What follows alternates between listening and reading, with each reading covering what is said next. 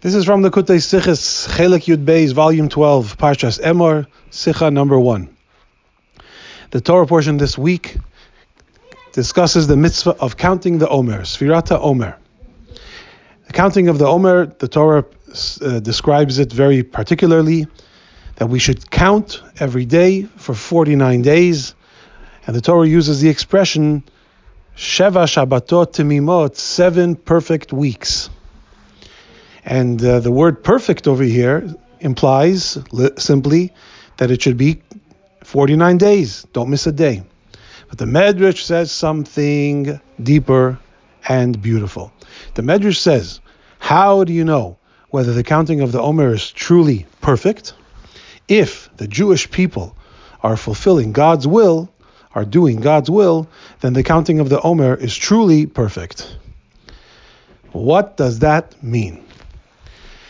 The expression that the Medrash uses, the Hebrew term that the, that the Medrash uses for God, in this case, doing God's will, fulfilling God's will, is the Hebrew word makom. Makom means a space or a place, and it's a term that we use to just to refer to God when we are referring to God as the place of the world, that the universe and all of existence finds itself within God's existence.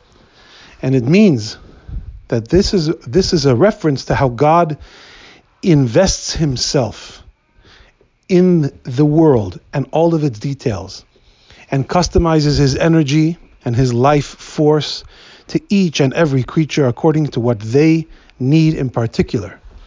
Investing himself in the particular needs and capacities of all of his creatures of all of his creations that's what we mean when we refer to God as Makom, the place of the world.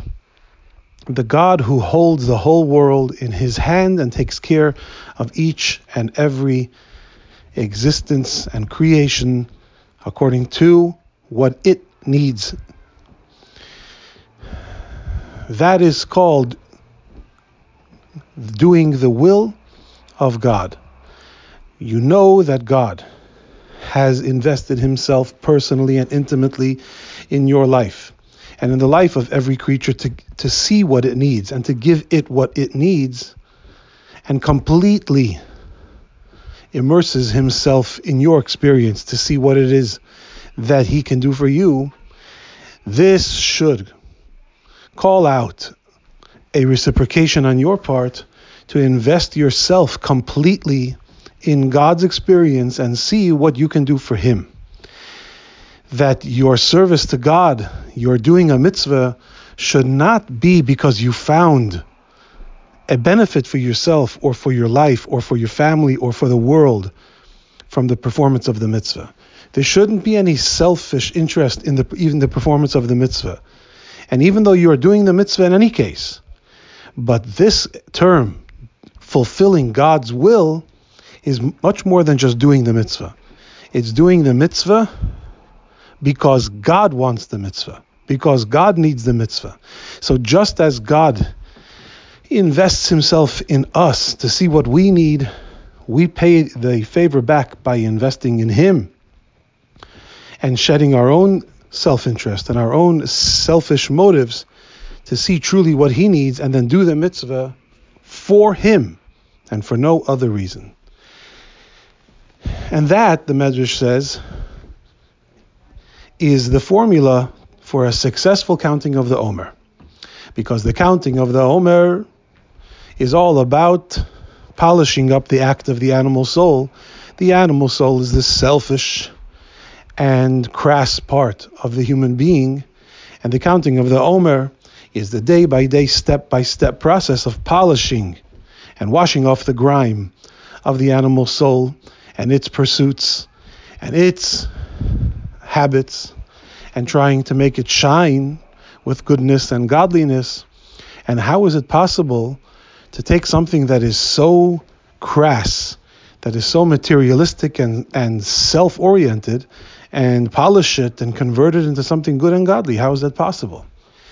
It is possible if we do it in a partnership with God. If we invest ourselves completely in what God wants from us with no self interest mixed into the mitzvah, then we connect to God Himself. If we don't mix ourselves in and we don't involve selfishness in the relationship, then we can connect to God Himself. And when we're connected to God Himself, anything is possible. Even an animal soul can shine like a godly soul, which is the purpose of the counting of the Omer. So if a person wants to know how can he or she pursue a successful Omer experience, the answer is keep doing the mitzvahs, but do them for God.